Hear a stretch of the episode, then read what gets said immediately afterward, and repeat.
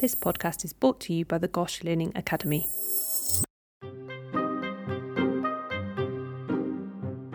Hello and welcome to the first ever series of GOSH Pods Goes Green. Over the next 6 weeks on GOSH Pods, we will be focusing on the important issue of sustainability in healthcare, looking at the issue of climate change and how healthcare practices are contributing to this emergency. Over the next 2 episodes, we are going to focus a bit more specifically on sustainability at GOSH itself. I will be joined by Nick Martin, the Head of Sustainability and Environmental Management, who will be talking about past and current projects at GOSH, including the Clean Air Framework, the declaration of a climate emergency, and the pledges that GOSH has made towards a net zero future. We hope you enjoy listening. So thank you very much, Nick, for coming on the show today. That's a pleasure, Emma. Nice to be here. So back in March 2021, I believe that GOSH was the first London hospital trust to declare a climate and healthcare emergency. And with it, it outlined a plan to become carbon neutral. And this was clearly a big step in terms of identifying the magnitude of the issues facing us and our intention to address these issues. But I think from my reading that GOSH has actually had a sustainability programme in place long before this declaration was made. So I was hoping you could give me a bit of the background to sustainability at GOSH.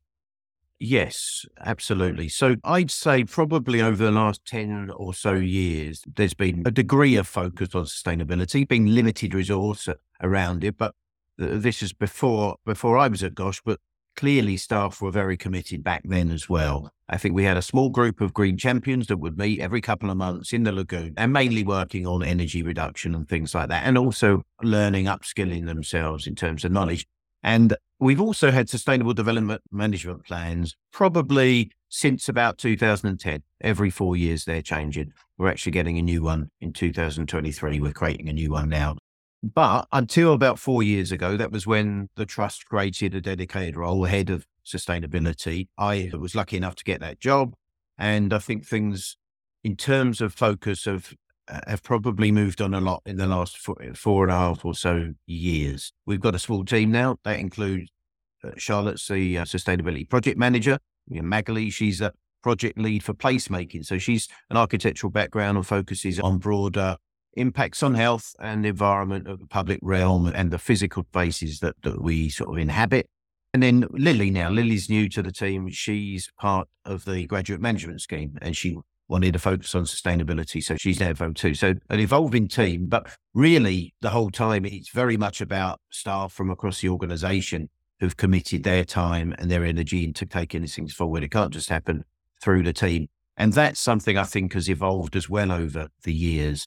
Instead of the Green Champions group that would meet sporadically before, which was a great group, but there's a more formal structure around that now. We have 10 programme of work areas that make up a holistic sort of response to the climate emergency. So travel, transport, medicines, sustainable care, a real focus on those different areas. And staff within those groups work on actual projects that relate to their areas of the hospital that link to sustainability. Lots, multiple, 50 at least, live projects going on at the moment across those areas. So that's really evolved. And I'd say also that something in the last 4 or 5 years that I think really took things forward was the focus on links to health. For example, clean air, there's a really tangible link there that people really understand. So we started as a trust to commit to that and to build our confidence about how we can talk sort of publicly about the problems with clean air, which when I arrived there wasn't really the confidence to do that.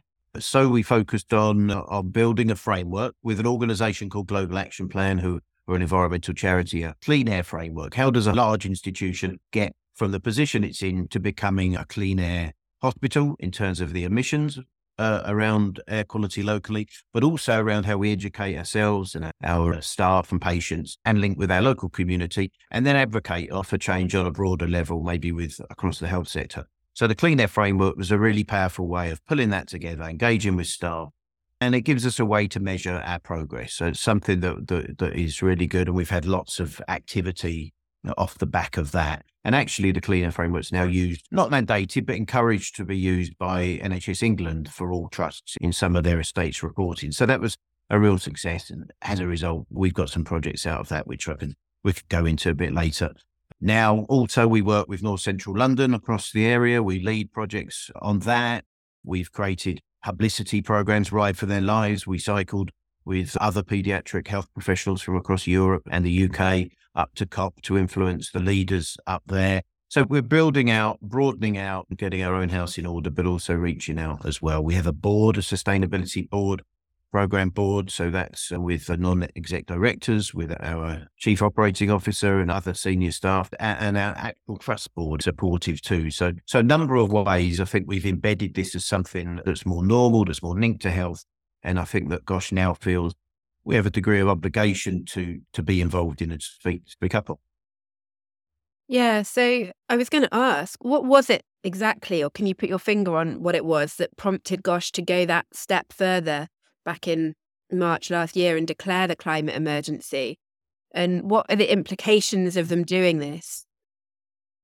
Well, I think it's a public acknowledgement of how bad the situation is, that we see that and that we believe something needs to happen, that we believe it will have an effect. The climate emergency is a health emergency, that hence a climate and health emergency declaration. We believe it will affect the health of people, of society, but of certain groups in particular, vulnerable people, children. And of course, that's a group of people we're integrally tied to.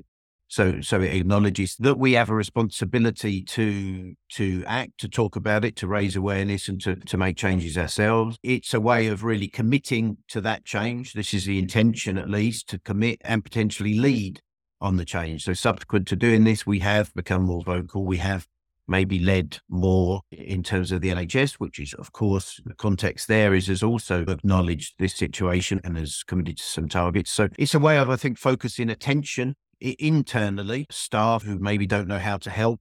It's a mobilisation maybe internally and a demonstration that leadership see that. And externally as well, obviously, with some publicity, the fact we were the first in London, but others have gone ahead of us, so we're following on from them. Yeah, so a way of motivating change on an individual basis, on a staff, team basis, a culture within the organisation, but also a little bit of pressure on the leadership at the same time. But ultimately, it's an emergency, have to act now, and it's trying to get that across, which is tough at times.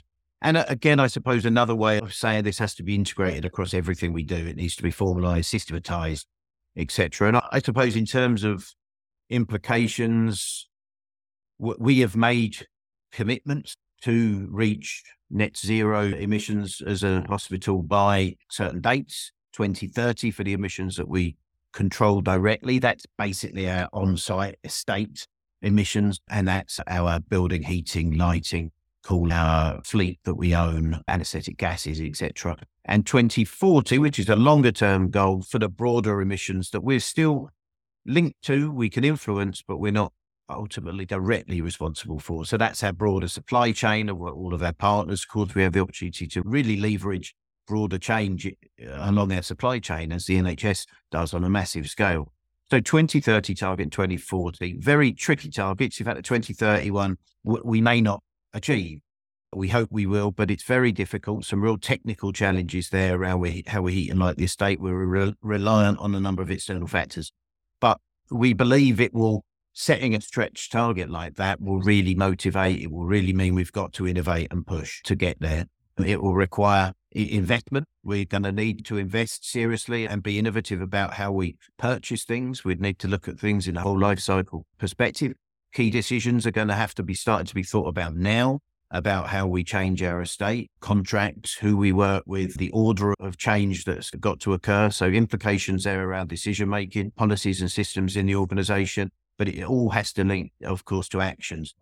And of course, other implications relate to our partners, who we work with, all the way along our supply chain, how we hold their hands or how they influence us, and the implications. We've made a public commitment. We are under pressure to act on that, to not do things that are hypocritical or could be perceived to be. And that is very difficult in these contexts. But I think that's the sort of the positive thing about the commitment that was made. We're now, getting closer to formalising some other elements and taking things forward. But we obviously have to do it. We've made a public commitment. We've shown the link with health for our children. Yeah, and ultimately it's, I suppose, an expression of leadership, an expression of confidence in the future, and maybe an openness to work with others as a result of saying that.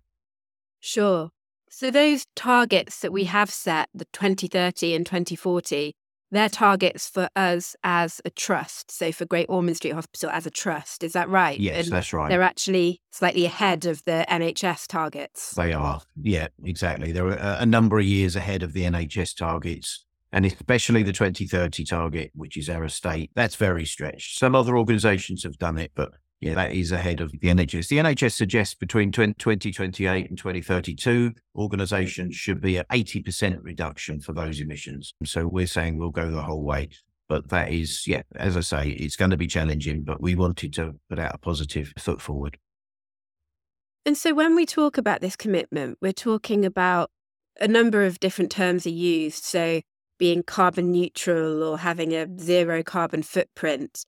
For people listening to this who maybe aren't so familiar with climate change or with these terms, could you just explain exactly what we mean by the term carbon neutral? Yeah, I mean, let's use net zero for the moment. So I think you can imagine a bath of water. Water comes in through the tap and the level of the bath goes up. That's similar to emissions being released into the atmosphere and the amount, proportion of emissions going up. It's similar to the bath with fossil fuels. And if we shut down the tap, we stop putting emissions out, we reduce our emissions, for example, through our energy, or we stop the water going into the bath, it stops filling. So you have less water or emissions out there. And at the same time, there are ways of taking emissions out of the atmosphere. We won't be looking at that yet. That's removals of emissions in different ways, but ultimately, we're going to need to reduce the amount of water in that bath, concentration of emissions in the atmosphere. And that's through putting less out, ultimately putting nothing out, which is going to be difficult for us, and then supporting ways of removing from the atmosphere as well. I hope that's helpful. Yeah, very helpful. Thank you. And where are we today in terms of our carbon emissions? So right now, 2022 or 2023, when this podcast is going to be going out, where is GOSH at the moment on that road to net zero? Yeah, so we are just establishing a decent understanding, which will be ever evolving really, but a decent understanding of the emissions that we currently release. And we've got the two, the 2030 and the 2040 target. We're calling them the GOSH Carbon Footprint to 2030 and the Footprint Plus for 2040. And they involve different emissions. So we could say roughly at the moment, and this is approximate, we've got about 16,000 tonnes of CO2 equivalent emitted through our GOSH carbon footprint. So that's our site, our building, heating, lighting, cooling, our fleet, our waste, our anaesthetic gases and our business travel.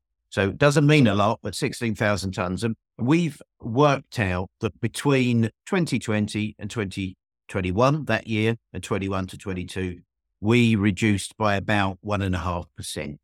And that's really to do with the fact that our combined heat and power engine, which is a gas-powered engine that we heat our building with, was off for a period of time. So we got electrical grid electricity, which is a lower carbon factor. We reduced desflurane, one of our anaesthetic gases, and we also got some electric ambulances, which had a small impact on some of our transport emissions.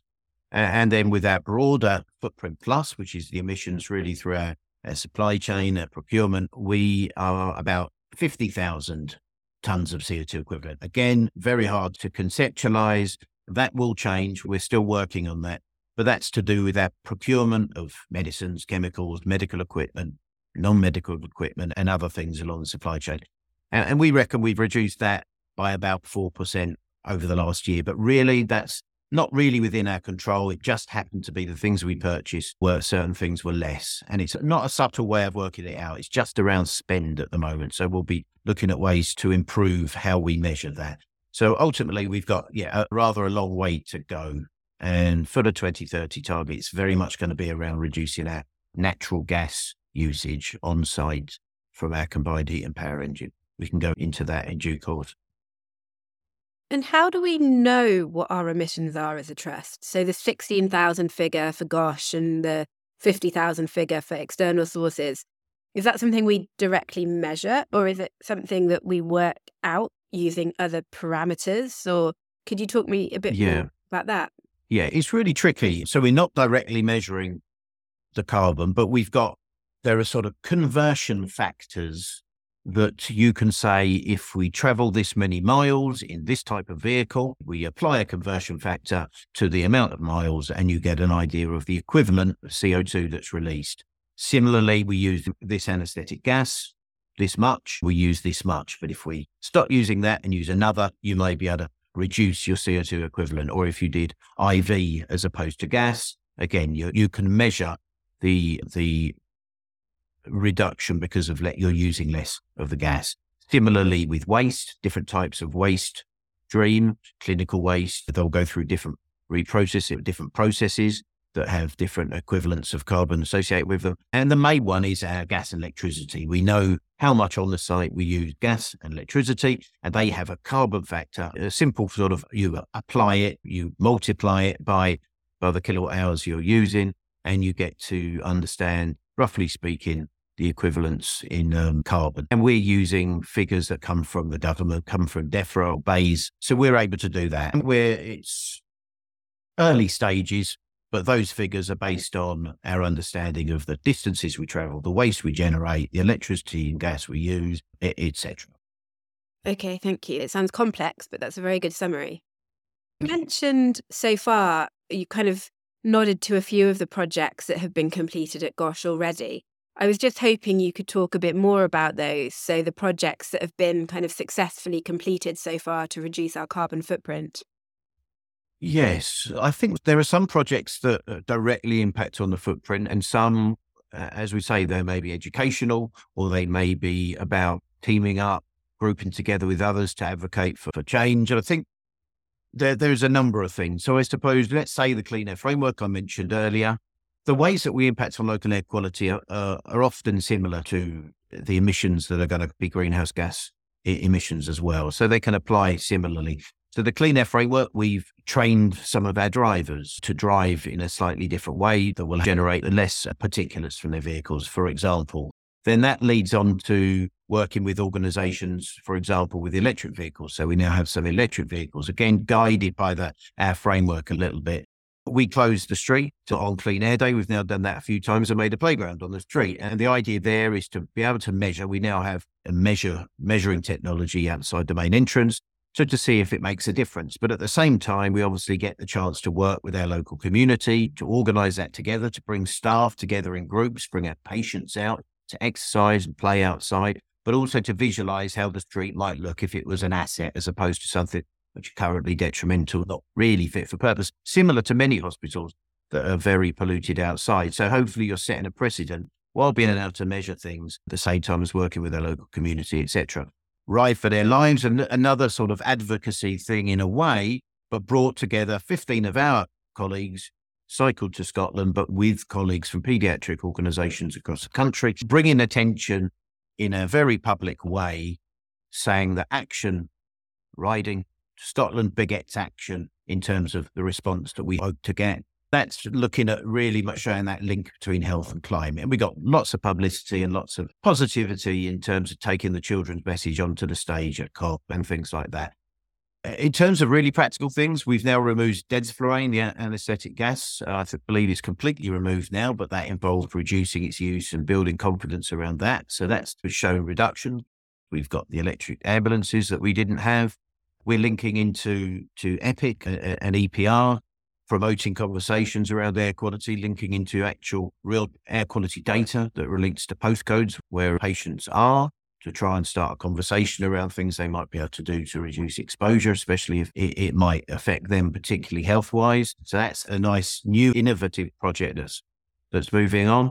Yeah, a number of different things, but we're now moving, well, in terms of feeding into the next stages, I suppose, a lot of projects are never really finished. They're ongoing and they have to improve. But in terms of our estate, we really need to understand how we use energy better, and we don't really have that insight at the moment. So we're looking at a new building management system that would allow us to start to do that. That will really allow us to choose the interventions we need to make to reduce energy on site. And if we don't, we're blind. We need to have that data, etc. first. But anyway, they're the kind of things we've been doing and are starting to move on with. And what are some of the biggest challenges that we faced when undertaking these projects, and how have we overcome these?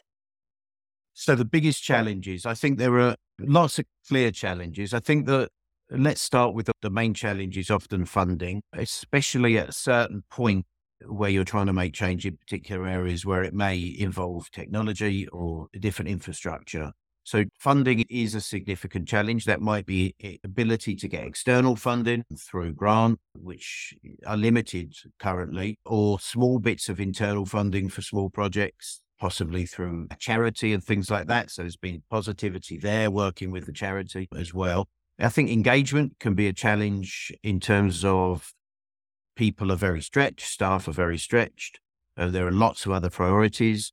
Demonstrating that this is core business. Our Green Champion structure, I think, is really helping with that. Active groups that staff are going above and beyond by putting time into this. Yes, there are links to what they're doing in terms of efficiencies, in terms of costs, but these are, again, are above and beyond, and they need to be linked with sort of more structural support for the projects. Otherwise, it's potentially too much for people. The fact we're doing targeted sort of practical projects, I think, really helps. And bringing in partners, we get some pro bono support from other organizations, bringing in extra skills and things like that's really helped. I think the links, again, links into health make it easier to engage and to get staff to commit the time they want to. And I think the desire of our young people to do this, that they've backed our commitments to declare a climate emergency, that they're pushing us and expecting proper change from us.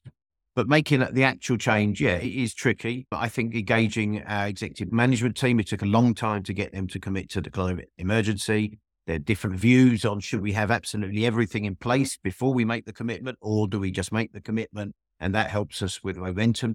That's just different individuals at times and different ways of working. But we decided we should push ahead anyway, because we and most people don't have all the data you actually need. You just have to take the leap. And making the case, I think, from different angles is often very important when trying to maybe influence our senior staff and others in terms of resilience for the hospital, for example, in terms of cost, for example, in terms of engaging staff, because it's something that we want in terms of our reputation, how we speak up beyond our ward. And sometimes executives and directors persuade each other. There's that work goes on. So you're presenting the options as well. And I think addressing risks to the challenges, to acting and to not acting, addressing these risks in an open manner and having a forum to discuss them was also very helpful in terms of some of the challenges that we faced. Yeah, absolutely. And you've kind of answered this already in your previous answer, but just if there is anything else to kind of add to it about what have we learned from these previous projects about how to approach and plan any current and future projects?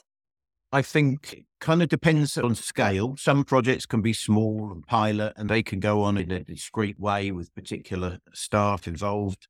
Larger projects, I think it's important to get buy-in from appropriate parts of the organisation, the staff who might be involved in delivering are on board, that you've had input from a technical perspective and other perspectives, and obviously appropriate sign-offs from other parts of the organisation is important. You've thought ahead as to where you're going to need these sign-offs because it can slow things down.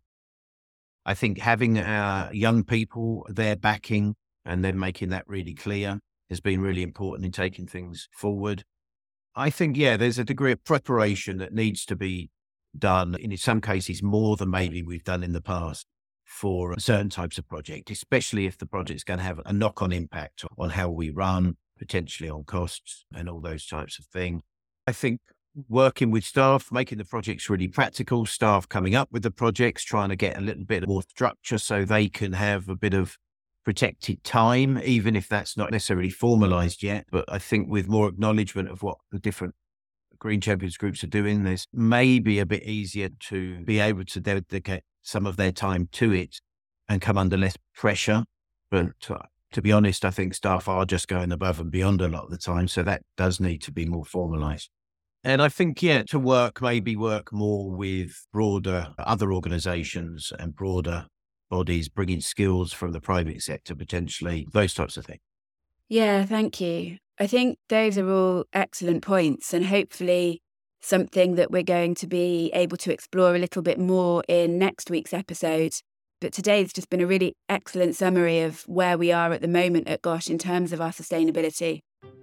I'm pleased to say that Nick is going to be joining me for a second episode next week, where we talk a bit more about the future and the steps that we are going to be taking moving forward to try and make sure we reach that target of net zero by 2030. So please tune in next week to listen to that. The team at the GOSH Learning Academy would love to get your feedback on the episode, as well as hear your suggestions for future topics you'd like to hear on GOSH Pods. You can find a link to the feedback survey in the description for the episode. If you want to hear more about the work of the GOSH Learning Academy, you can find us on social media, on Twitter, Instagram and LinkedIn. Or you can visit our website at www.gosh.nhs.uk and search Learning Academy. Thanks for listening to GOSH Pods, and we'll see you next time. Goodbye.